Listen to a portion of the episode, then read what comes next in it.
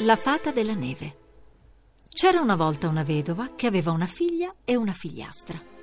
La figliastra era bella e piena di voglia di lavorare. L'altra era brutta e poltrona. Ma la donna la preferiva perché l'altra era solo una figliastra. La fanciulla bella doveva ogni giorno mettersi vicino alla fontana e filare, fin quando le usciva il sangue dalle dita. Una volta che la spola era tutta insanguinata, ella si portò alla fontana per lavarla ma le sgusciò di mano e andò a fondo. Tu hai fatto cadere la spola e tu la ripiglierai, le disse la matrigna. La fanciulla si buttò giù nella fontana per ripigliare la spola, ma arrivata in fondo svenne. Quando riprese i sensi si mise a camminare e arrivò a un forno pieno di pane e il pane strillava Tirami fuori, se no mi brucio! Ella prese la pala e lo tirò fuori. Poi arrivò ad un melo e sentì gridare Scuotici, noi mele siamo già tutte mature! Ella subito scosse l'albero e fece venir giù una pioggia di mele. Cammina, cammina, finalmente arrivò a una casina da cui faceva capolino una vecchia. Non avere paura, bimba mia.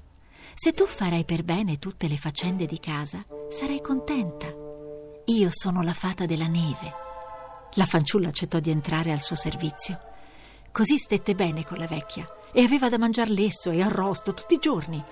Ma alla fine cominciò a diventare triste e un giorno disse alla fata Ho una gran voglia di ritornare a casa. Ho piacere che tu voglia ritornare in famiglia, rispose la fata. Ti accompagnerò io stessa. Arrivò così dalla madre e siccome era coperta d'oro, fu ricevuta bene.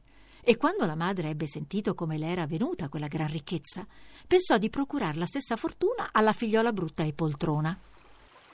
Anche quell'altra dunque andò alla fontana, si mise a filare e per insanguinar la spola si punse le dita, poi lasciò andare la spola nella fontana e si buttò giù anche lei. Quando fu arrivata al forno, il pane strillò un'altra volta: Tirami fuori, se no mi brucio. Ma quella poltrona rispose: Ah no, non ho voglia di insudiciarmi. E tirò lungo. Poi arrivò al melo e sentì gridare: Scuotici, noi mele siamo già tutte mature. Ma lei rispose: Già, a rischio di farmi cadere una mela in testa, eh? Arrivò poi alla casa della fata della neve e il primo giorno si sforzò d'essere attenta a tutto e a obbedì alla fata. Ma già il secondo giorno cominciò a impigrirsi. Il terzo ancora di più, tanto che la mattina non si voleva levar dal letto. La fata ben presto se ne stancò e la licenziò dal suo servizio. Quella poltrona s'aspettava la pioggia d'oro. La fata la condusse alla porta, altro che oro le fu rovesciata addosso una caldaia di pece.